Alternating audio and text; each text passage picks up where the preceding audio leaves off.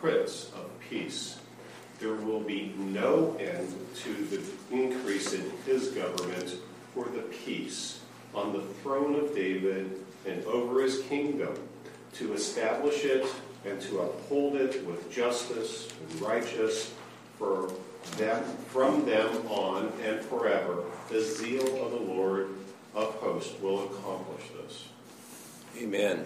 So, how many of you in here have heard that passage before? Pretty much everybody, right? So, uh, which which portion of you specifically heard? Six. Yeah, usually starting in, in verse 6 and 7. For a child will be born to us, a son will be given to us, and the government will rest on his shoulders, and his name will be called Wonderful Counselor, Mighty God, Eternal Father, Prince of Peace.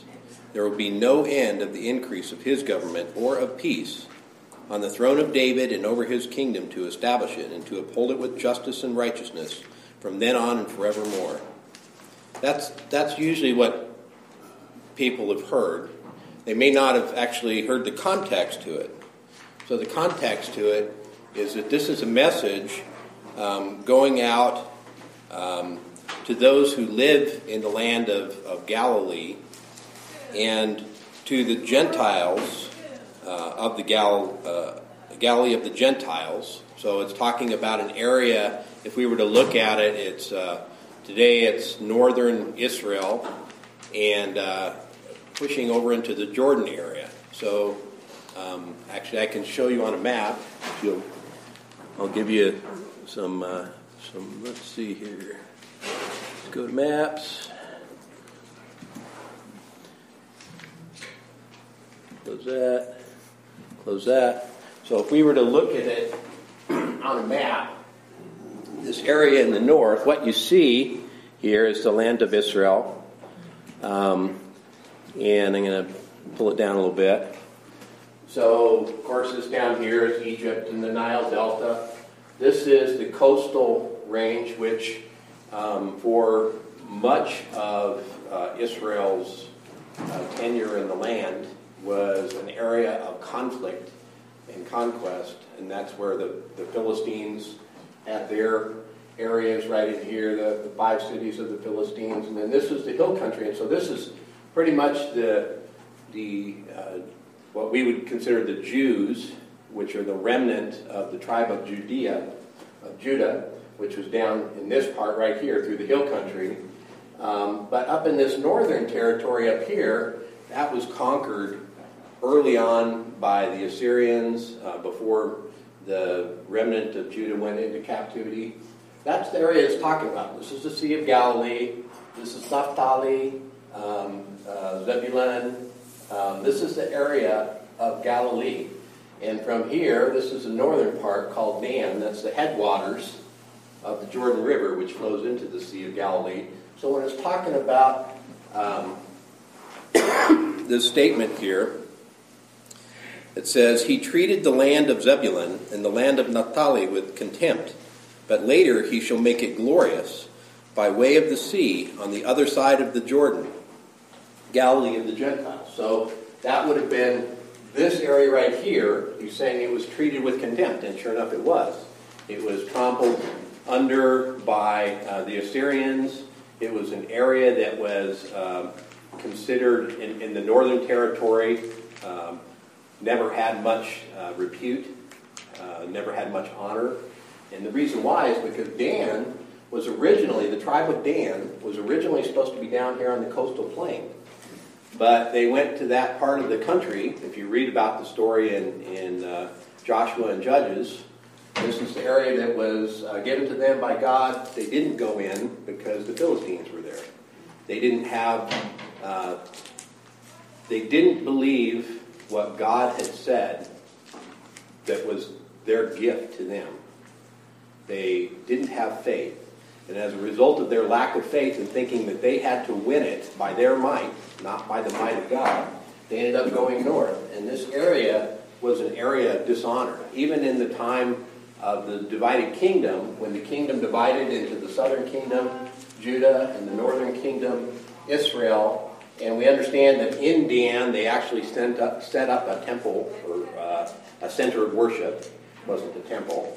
Um, but it still did not ever have the stature and, and honor that those who followed um, God's word and promise had in the south.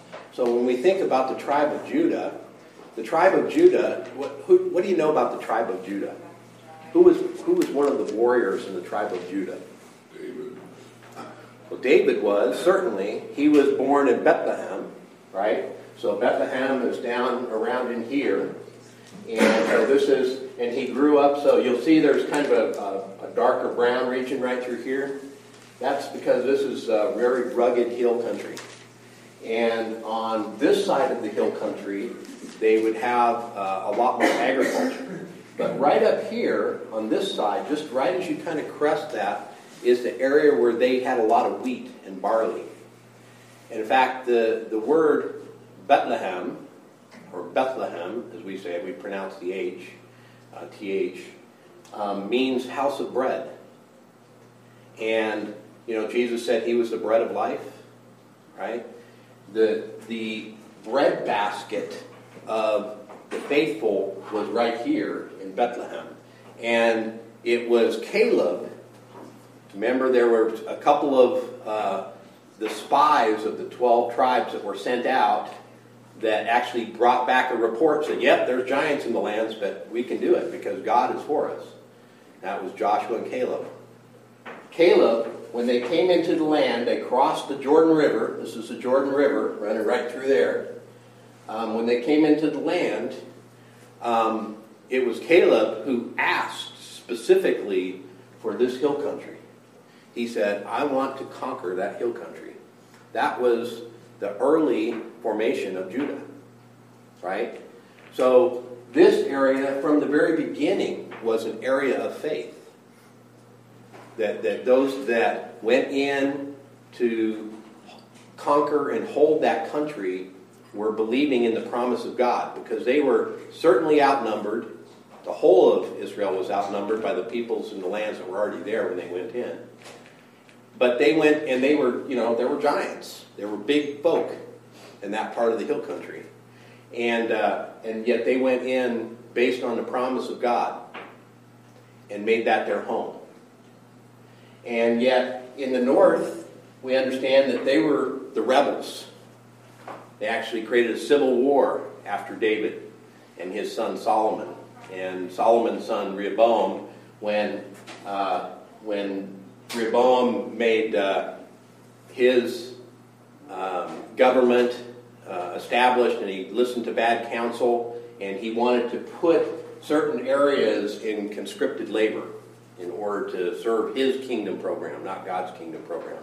And as a result, there was a division, a civil war that occurred, and the northern country became ruled by a guy named Jeroboam, and he went up to Dan, right? So this area was an area of the rebels. Um, it was an area of those that went in, like the tribe of Dan and the descendants of the tribe of Dan, who went in because up here, life was easier. They were at the headwaters of the Jordan.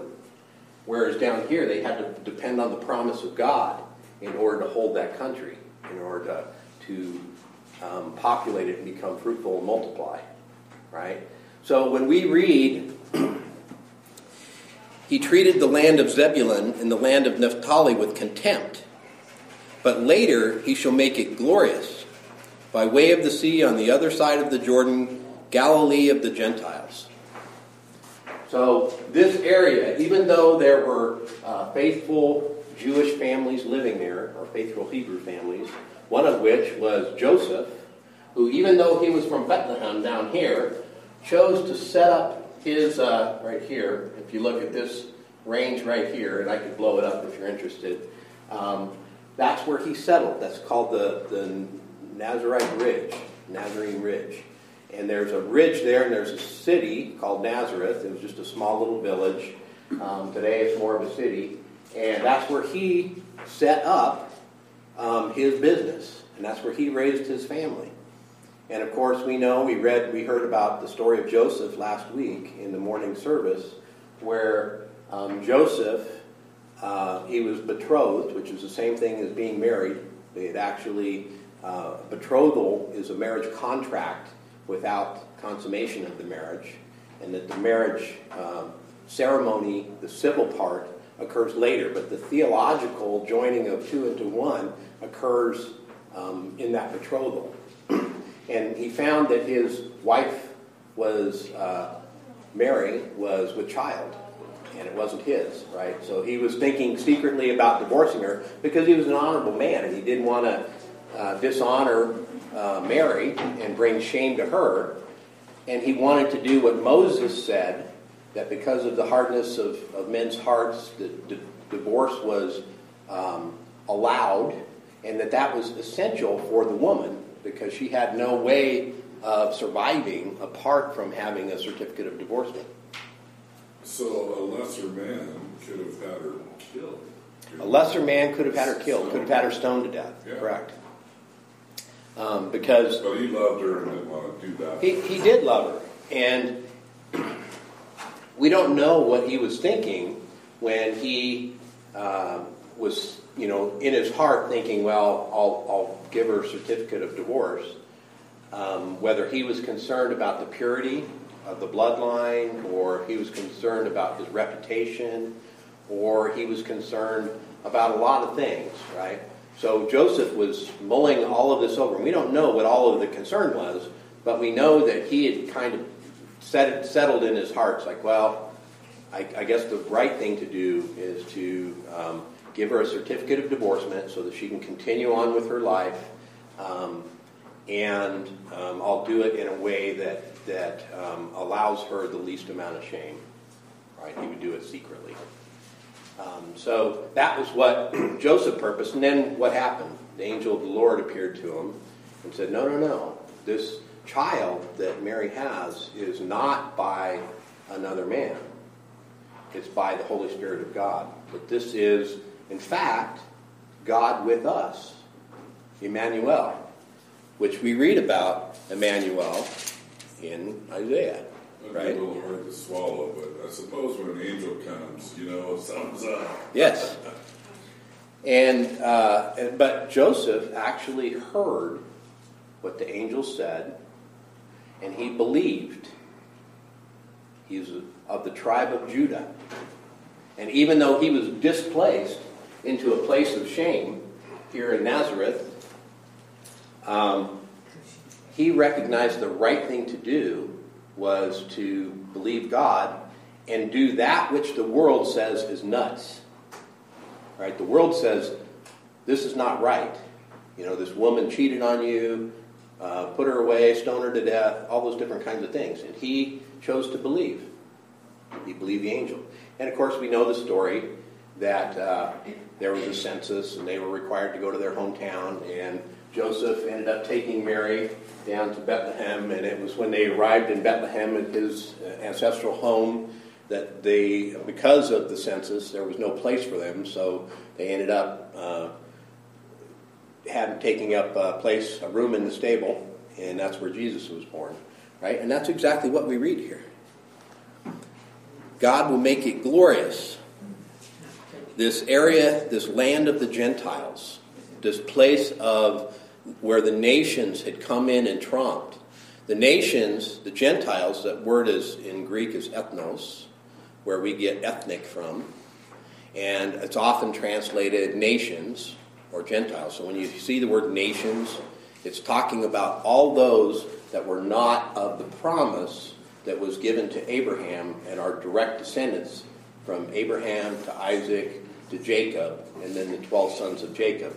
You understand that there was a promise that came down through that line, and everybody else outside of that line would bend the nations. And so that's what it's talking about this Galilee of the nations, an area of where you would not expect God to be working. The people who walk in darkness will see a great light. What happened on Christmas? A great light. Those who lived in a dark land, the light will shine on them. You shall multiply the nation, you shall increase their gladness. They will be glad in your presence as with the gladness of harvest, as men rejoiced when they divide the spoil. So it's going to be uh, a, a, a, celebration, right? A cheer to God who's doing this mighty work. For you shall break the yoke of their burden and the staff on their shoulders. So the it's speaking in two different contexts there. One is like a beast of burden, where they put on oxen a yoke, and then they could attach things to it. Kind of like my little lawn tractor, and I have a way of attaching things to it. Well, that's what they put on the beast of burden, what is called a beast of burden. They put a heavy yoke on its shoulders, and that's what it was uh, designated for in life, was a life of carrying burden.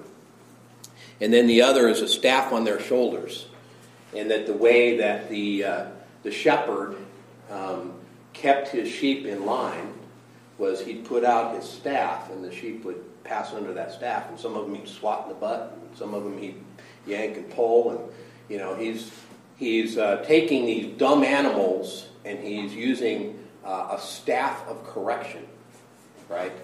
And but he also has a rod of protection, right? The rod wasn't used on the sheep; the staff was used on the sheep, but the rod was was for defense and or uh, and we read about um, that this is to break that burden, to remove that staff.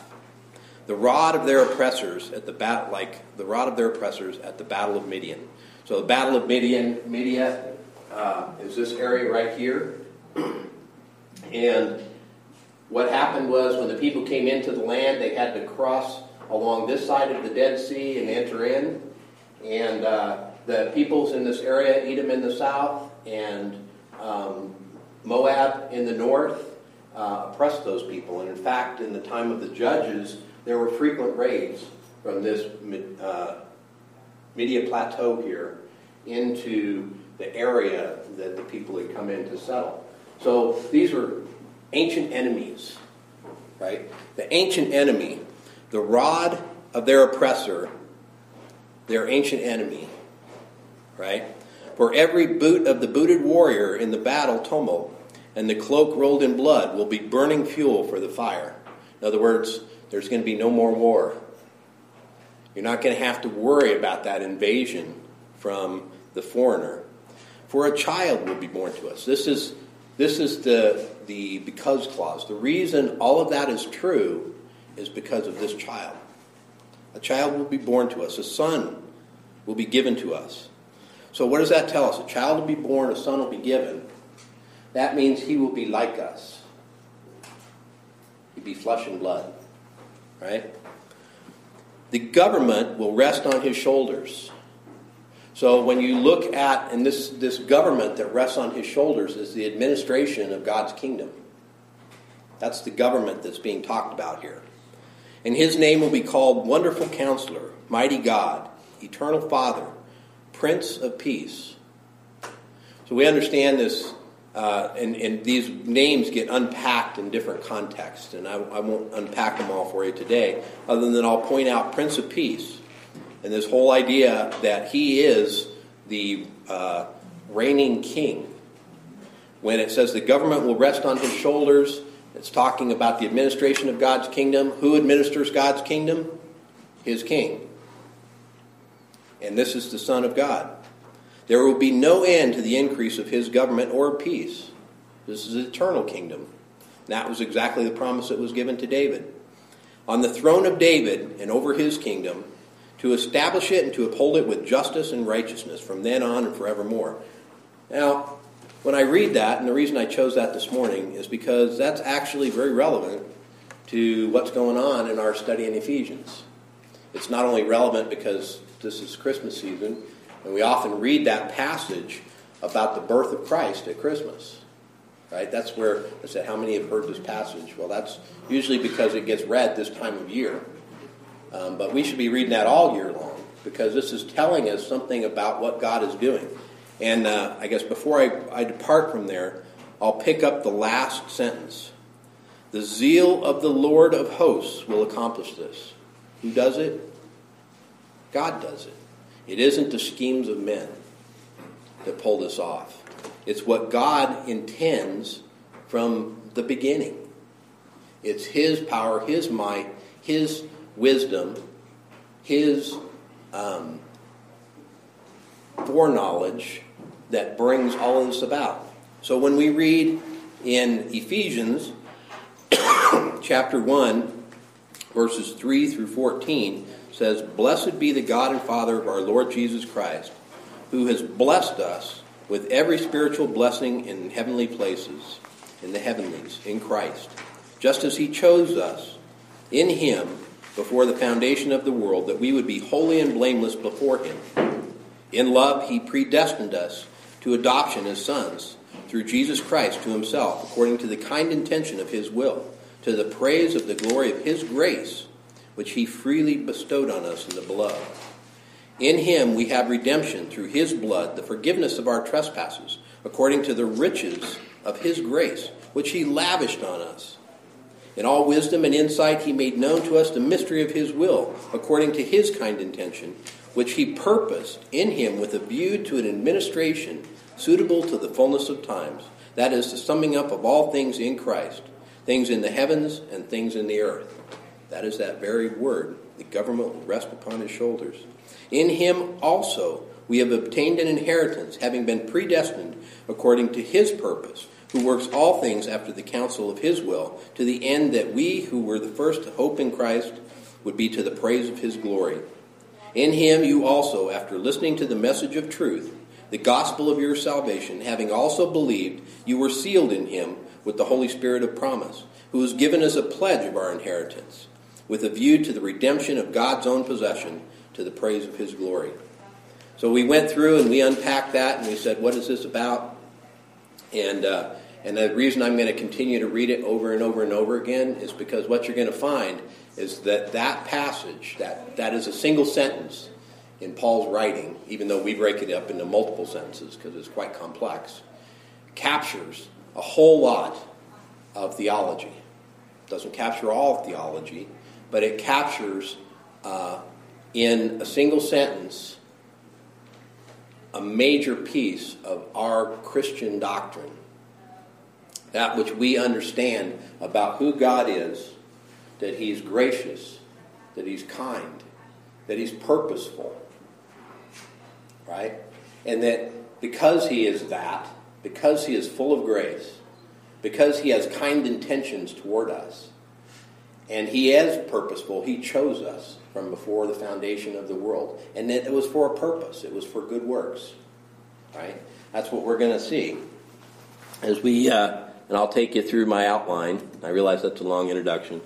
Um, you know, I, I picked the thesis verse organizationally when I looked at Ephesians as uh, chapter 4, verse 1, because it's important to understand who we are in Christ. But that should impact us in the way that we live. To just know something does you nothing, right? There are a lot of people that graduate from college that are really smart, head knowledge, but I end up not hiring them because they're not going to be able to work for me, right?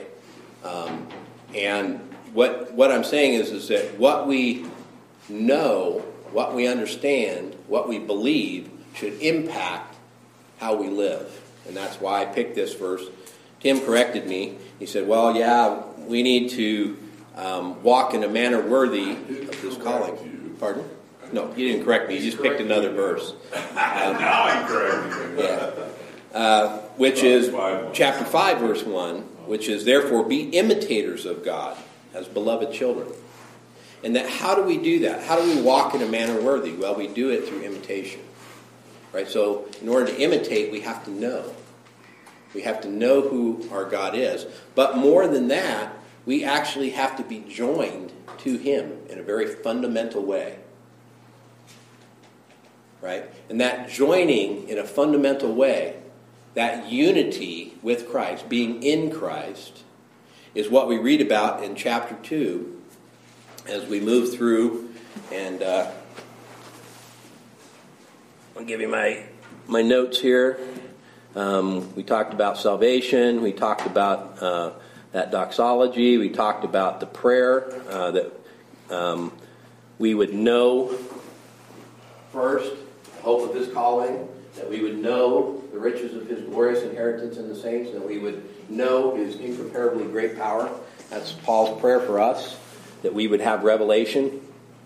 And then we moved into um, a, a summary statement of Paul's salvation theology. And I know we've spent a couple of weeks on this, and I'm going to just touch on it this morning. Um, so I'll read it. Chapter 2, verses 1 through 10. And you were dead in your trespasses and sins, in which you formerly walked according to the course of this world, according to the prince of the power of the air, of the spirit that is now working in the sons of disobedience. Going to stop there a second. What he's talking about is he's talking about that which is natural to man today. I'm going to say this isn't what is natural to man from God's original design, but what is natural is the way that people live in the world today. And that takes a variety of different forms. And one of the predominant forms is one of self centeredness. That we have a whole bunch of little kings running around and, uh, and trying to establish their own kingdom. And it's a kingdom without borders. Right? So the wars we fight today are all borderless wars. And they're about these kings, that there are those who walk according to the course of this world. Among them, we too all formerly lived in the lusts of our flesh, indulging the desires of the flesh and of the mind, and were by nature children of wrath, even as the rest. So Paul's saying, Yep, me too. I wish I could be different, but that's the truth. but God, being rich in mercy, because of his great love with which he loved us, even when we were dead in our transgressions, made us alive together with Christ. With Christ. By grace you have been saved. That's the, the most powerful statement that I can think of, certainly in the New Testament, maybe in all of the Bible. By grace you have been saved. It's telling us something about God and His kindness, His intent towards us, and His purpose. And He raised us up with Him and seated us with Him in the heavenly places in Christ Jesus. So we have an inheritance. So that in the ages to come, He might show the surpassing riches of His grace and kindness towards us in Christ Jesus. So this is all about God blessing us. Why would He do that? because that's who he is. You know, um, that's who God is, and it's we want to know that. And then there's this statement that is um, absolutely amazing. For by grace you have been saved through faith. We're going to talk about through faith this morning, and that not of yourselves; it is the gift of God, not as a result of works, so that no one may boast. For we are His workmanship, created in Christ Jesus for good works which God prepared beforehand so that we would walk in them. So there's a, a reason um, why God pours out His grace upon us, why He saves us. And it has to do with why He created us. God did not create us for destruction. He created us um, to, as, out of who He is, poured his life into us, actually breathed his life into us, such that we actually have some of the communicable attributes of God. Not that we are God or gods, but that um, we are animated by the very life of God. And we have personhood in that.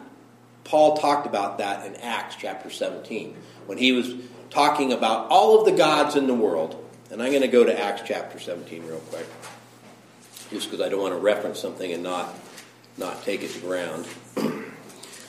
so, when Paul was, uh, as part of his journeys, um, he ended up going, uh, we understand, through Macedonia. He ended up in Thessalonica. So he went to Philippi in Macedonia, then he went from there to Thessalonica. He had to leave Thessalonica uh, pretty much under duress. Of course, Paul had to leave every place under duress um, because when he spoke the truth, um, he oftentimes met extreme opposition, people that that truth threatened their kingdom, right? And so um, Paul had, was driven out of town on a rail, but he left some folks behind in Thessalonica, and he ends up on his way to Corinth in Athens. And so you read about this in Acts chapter 17, and you get to verse 22. It talks about while he's there in Athens, he's not going to shut up. Paul's not one to do that. He's a, he's a little guy in stature. He's not real tall. He's not like Arnold Schwarzenegger, big beefy dude. Um, he's very. Um, Woody Allen. pardon? He's Woody Allen. He's Woody Allen. Yes. Good, good description. He's, he's not, he's a lawyer. He's not uh, a weightlifter, right? In that he, when you look at him, you don't look on him as a powerful man, but when he speaks, he blows you back with the things that he's saying. Not because his words are powerful, but because they're the words of God. And so, and he has the courage because of his calling. He's being faithful to that which God has called him to do, to speak the word of truth. So we read in verse 22 so, so Paul stood in the midst of the Areopag- Areopagus. so this big amphitheater thing. Um, and that take, takes a lot of chutzpah to get there and do that anyway. And he said, Men of Athens, I observed that you are very religious in all respects. For while I was passing through and examining the objects of your worship, I also found an altar with this inscription To an unknown God. So they had all sorts of gods. They were very religious, a lot like our world today. We're very religious people. Even people would say that they have no religion, they practice religion. Atheism is a form of religion. Science, science is a form of religion. You have basic premises that you accept on faith, right? Um, you have specific outcomes that you uh, expect and hope on, right? So, in, in many senses, uh, or in many respects, we are all religious people, and we have lots of gods, right? And, that, and in our uh, Friday night study, um, we actually had a party this last week, and in my pocket here I have two of the Nerf uh, Nerf missiles that, as the, the party was progressing and erupted into joy, and all of a sudden Daniel and David are staging a, a shootout throughout my house.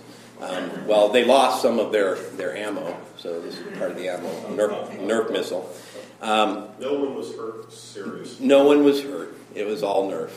Uh, however, it was it was quite fun, and, and the rest of us were laughing and giggling and having a great time. And um, in the course of that, Mitch Jesse turned to me and he said, "So, um, when someone says, uh, or he asked the question, he says, so is the God of Islam and is the God of Judaism the same God as the God of the Christians?" right? And I, and I read this passage. There, there are lots of gods.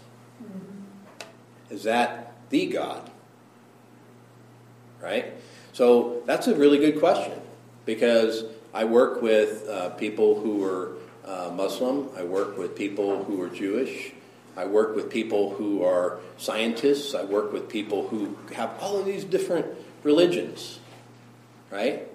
And I read this and I'm thinking, this is exactly where Paul was standing to an unknown God. I want to make sure we don't miss him. Therefore, what you worship in ignorance, this I proclaim to you. The God who made the world and all things in it, since he is the Lord of heaven and earth, does not dwell in temples made with hands, nor is he served by human hands as though he needed anything, since he himself gives to all people life and breath and all things. The very life that we have is God breathed. It is breathed into us.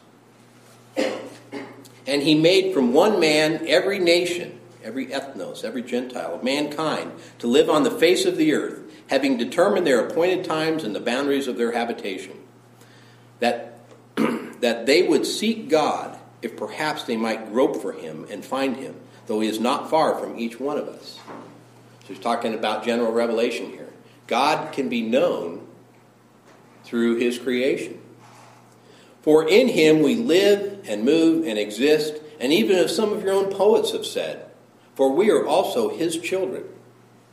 So he turns their own language back onto him. That's a great lawyer, right? Um, claiming that we are children of God, but not just a God, but the God. the true God. Being then the children of God, we ought not to think that the divine nature is like gold or silver or stone or an image formed by the art and thought of man. Therefore, having overlooked the times of ignorance, God is now declaring to men that all people everywhere should repent. Because he has fixed a day in which he will judge the world in righteousness through a man whom he has appointed, having furnished proof to all men by raising him from the dead. So, what he's saying there, sum it up, is that we know that he is a true God through his Son. Jesus said, If you've seen me, you've seen the Father. When we look at who Christ is and what he did, and we only have a portion of the record, but we have written for us that which the eyewitnesses saw, that which they touched. That's exactly what John says. He said, I saw it with my eyes, I touched him with my hands, I ate dinner with him. And that revelation of the true God is given to us in his Son, which we read about. And we, we understand that um, that relationship, that knowing God, being joined to Him in unity, is what He created us for. He blessed us such that we could be in communion with Him and that we could express His goodness in His creation. In other words, we are His workmanship, created in Christ Jesus for good works, which God prepared beforehand so that we would walk in them. That's what that means. That we would know Christ in such an intimate way that we would be an imitator of Him. And that in doing that, we would return to that which was the original design and intent of God, that which He purposed from before the foundation of the world. That we would actually work out the good works of God. And we understand that that's not where we were, but that we get there by grace. By grace, you have been saved. And then he makes a statement through faith. What does that mean? What does it mean through faith? What does that mean to you today?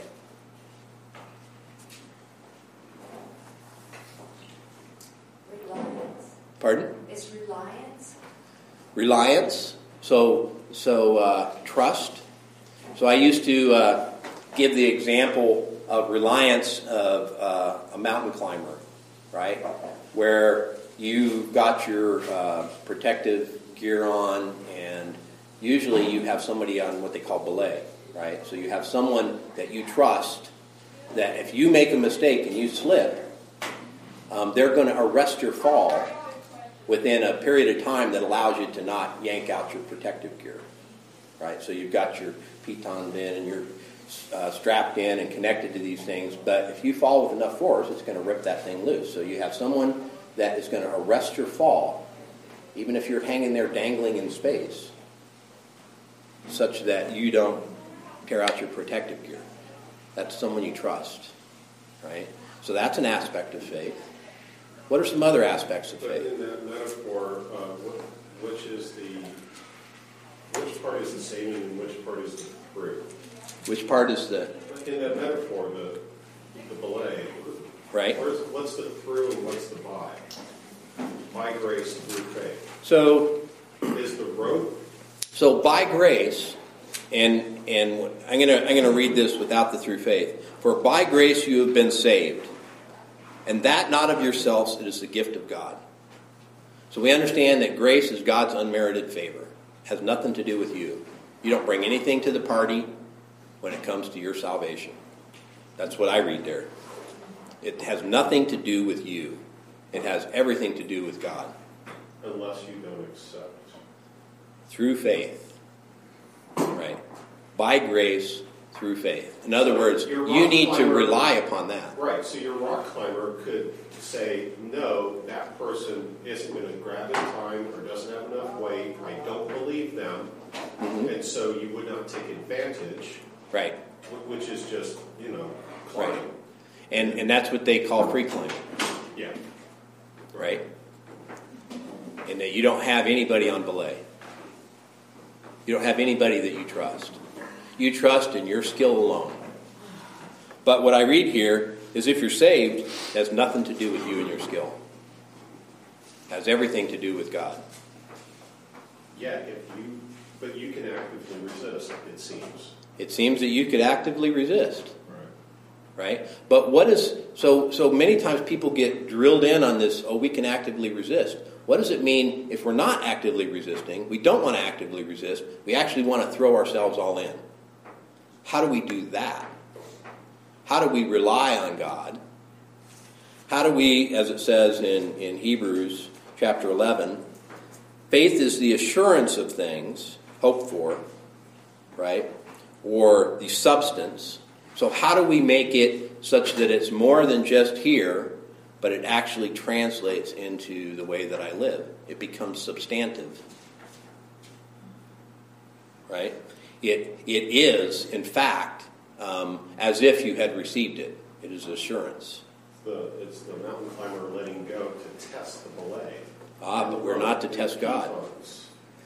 Yeah. So, so when you're first training, to climb, right? And you go to a rock wall at REI, um, and you've got someone on belay. And at some point, they want you to experience what it's like to have a fall arrested. So they're going to cause you to fail. Right? And they're going to tell you in advance, well, by the way, you're going to fail. And when you feel that acceleration, it's like your heart, I, I don't care who you are, even knowing that you've got someone on belay, your heart races and the adrenaline kicks in. Um, but that's part of learning, right? Now, when you get to El Capitan, you're not going to be learning. You're going to be actually relying upon your partner in that climb. I mean, those some free climb that, right? And and people die, right? So um, I think there is in as your faith is developing, there are trials that are set up, tests to help build your faith, so that you can know that that which I hope for, that which is promised, I'm now part of the promise. And that's the next section that Paul's going to go into. Who is part of the promise? That promise, that which I hope for, it is as if I've already received it.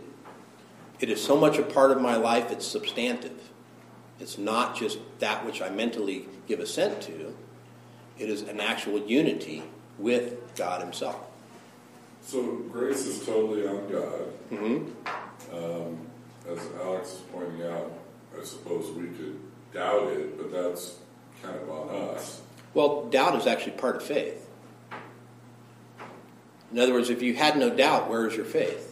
Well, and James makes it seems like it's just normal. Consider it all joy, my brethren, when you encounter, not if, but when, knowing that the testing of your faith will make you a better Baptist. No. Pretty good. There is. I'm sorry, that's wrong translation. Newly inspired translation. Grace. Well, Isn't it uh, after testing the faith that you receive some of the blessing? And, and that is proof Yes. of God's uh, caring for you. Yes, that's exactly what he says in his in his uh, core theological message. That in him you also, after listening to the message of truth, the gospel of your salvation, having also believed, right, that active state of standing in faith, you were sealed in him with the Holy Spirit of promise. So we want to unpack a promise. We want to understand the Holy Spirit is an act of God. Again, it's part of that we are saved by grace. Um, so it's God's work, even in the Spirit. Um, but that that that actually is a pledge. Who has given us a pledge of our inheritance with a view to the redemption of God's own possession. So there's there is in in a trial when we come through the trial and we recognize, wow, that was not of me. That was totally of God. He had my back. Um, and that causes us, one, to be encouraged in our faith, right? But it's also part of that blessing that we're receiving that is part of that promise. You know, if I got you here in this little thing, on this small test wall at REI, guess what? I got you in the big climb. I got you in the real mountain. The one that is all about life and death. That's, that's what God's saying. I got your back. And I'm going to give you little, little assurances. Promise that the promise is for you. That this promise that was given to Abraham is the same promise that you have. This promise is for you. And that's, that's what I read here. What happens is in faith, it, it is substantive. It isn't just a mental game I play. It actually impacts how I live and how I breathe. It's a conviction of things not seen. I'm convinced. And that's what Paul says in Philippians. That conviction, is Yep. what James says. Pardon? But you have to grow in that conviction, it seems like. That's We do have to we do have to grow in that conviction and, and that's why when I'm in that place, and I shared this a few weeks back, when I'm in that place, the great storms of life, right? When the wind is blowing, the rain is coming, and it's turning into sleet and ice, and you know, uh, it can rip you apart, right? The great storms of life, where do I go? I go to Romans chapter 8.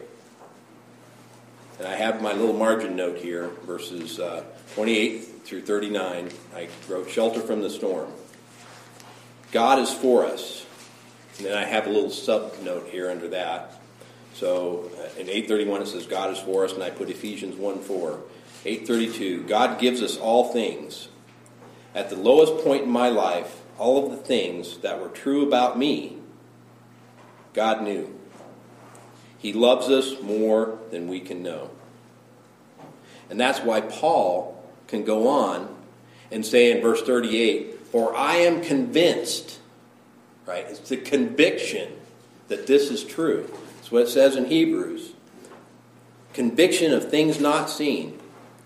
I am convinced that neither death, nor life, nor angels, nor principalities, nor things present, nor things to come, nor powers, nor height, nor depth, nor any other created thing will be able to separate us from the love of God which is in Christ Jesus our Lord.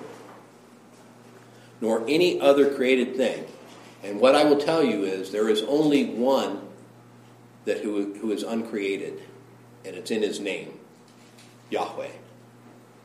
The one who is self existent, who is the creator of all things. So that means our enemy, no matter how great, is a created thing. And Paul is convinced that nothing, and he enumerates some of them that are very significant, right? Angels, death, principalities, you know, powers, all of these things, which he's going to also speak about in Ephesians, none of that can separate us from the love of God. That's who he is. That's what he's about. That's what faith is.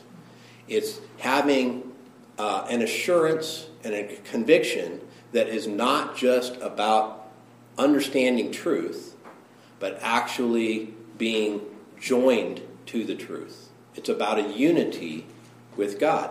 So when it says here in Ephesians that for by grace you have been saved through faith, that faith is that unity, that being joined together with God. And that's why, and I'll blow it up a little bit here so that people can read this. Uh, let me see if I do this. Yep, that's not what I want to do. Okay, so let me bring it up again. Okay. this has to do with um, not just us, but all that follow Christ. I'll read it to you. I could blow it up, but then it would change things.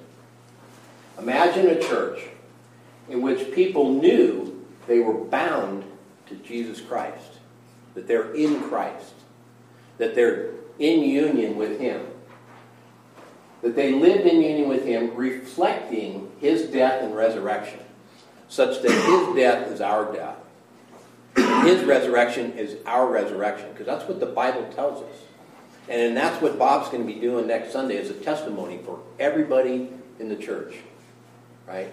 He's given his testimony that he is buried with Christ in Christ's death for us. And he is raised to new life, eternal life in Christ. Right? That is the church. That we are reflecting his death and resurrection and conscious of our new creation by God, we live productive lives. That's what faith is. That is saved by grace through faith. It actually changes us. And what we need to understand is the nature of the promise that we have, that it's not limited. You know, when I read that passage out of Isaiah, who was Isaiah writing to?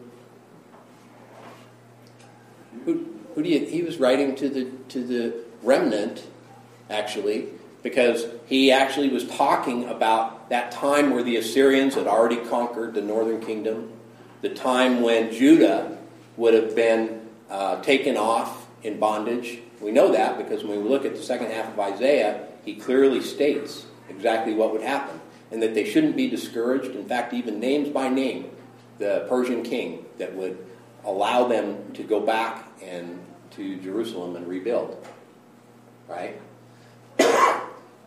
So, what he was talking about, he was writing to that people that had received the promise. But he also reveals that it's not just for them, it's actually for the whole world. That's what's going on next. And I'm going to read it because I'm out of time, which I always run out of time. I'm sorry about that. So we are saved by grace through faith, and that it's for doing the work of God. That we are His workmanship, created in Christ Jesus, for good works, which He prepared beforehand so that we would walk in them. Let me just read through the end of chapter 2. Therefore, remember, this is one of the few imperatives in, uh, in Ephesians.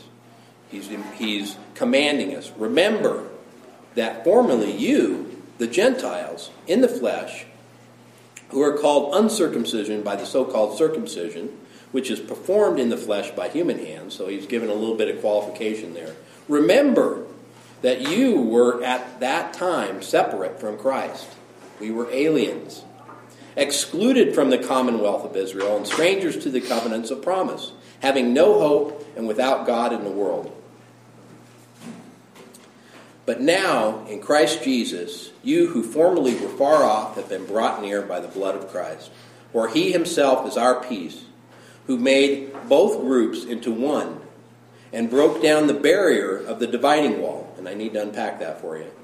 By abolishing in his flesh the enmity, which is the law of commandments contained in ordinances so that in himself he might make the two into one new man, thus establishing peace, Prince of Peace, and might reconcile them both in one body to God through the cross, having put to death the enmity, that which separates. And he came and preached peace to you who were far away, and peace to those who were near. For through him we both have our access in one spirit to the Father. So then, you are no longer strangers and aliens, but you are fellow citizens with the saints and are of, of God's household, having been built on the foundation of the apostles and prophets, Christ Jesus himself being the cornerstone, in whom the whole building, being fitted together, is growing into a holy temple in the Lord, in whom you also are being built together into a dwelling of God in the Spirit. And that's just so rich, and we need to unpack that, and I don't have time. But one thing I do want to point out where we were before Christ is we were not part of any promise. We could take no pride in our heritage. Right? Just by birth, we had no promise as part of our nature. We had no hope and were without God in the world. I came to understand that really keenly when I was 17 years old and I'd been out on the street living on my own and a guy took three shots at me with a shotgun. And I cried out to God because I knew every bit of that was true. I had no hope, and I was without God in the world, it was dark and empty, and that is the nature of how it is apart from God. But he came to bring light. Remember what it says in Isaiah? Let me just read that. This is where I'll end. Should have kept my thumb in it.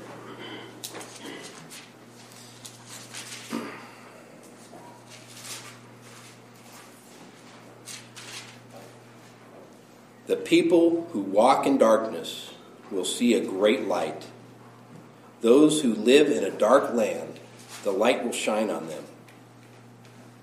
You shall multiply the, the nation, or nations, ethnos. You shall increase their gladness.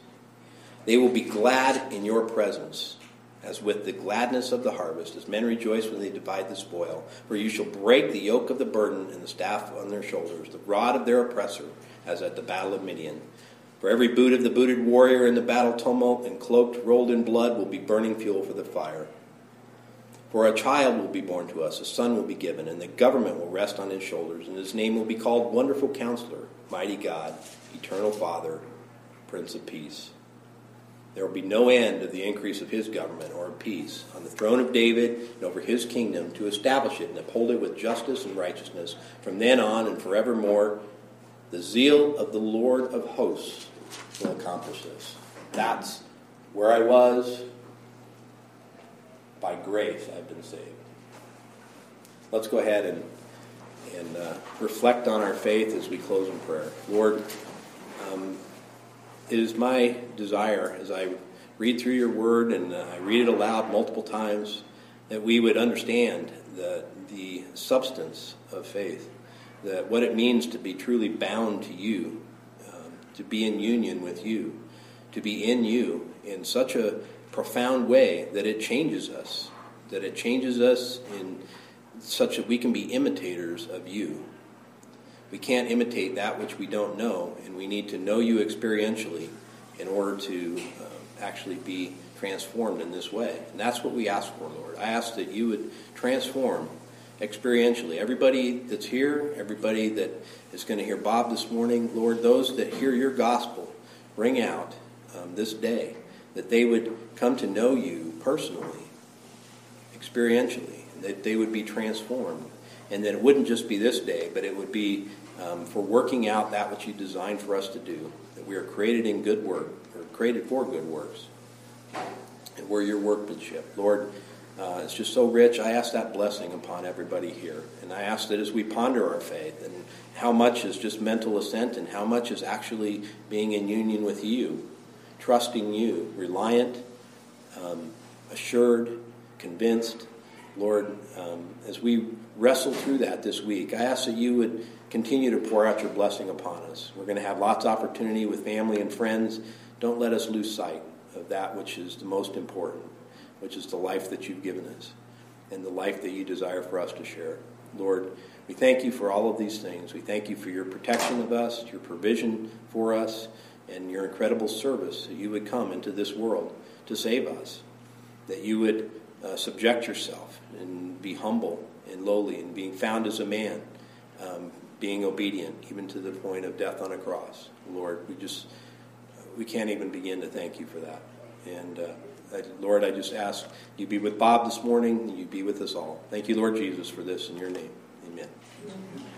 Merry Christmas.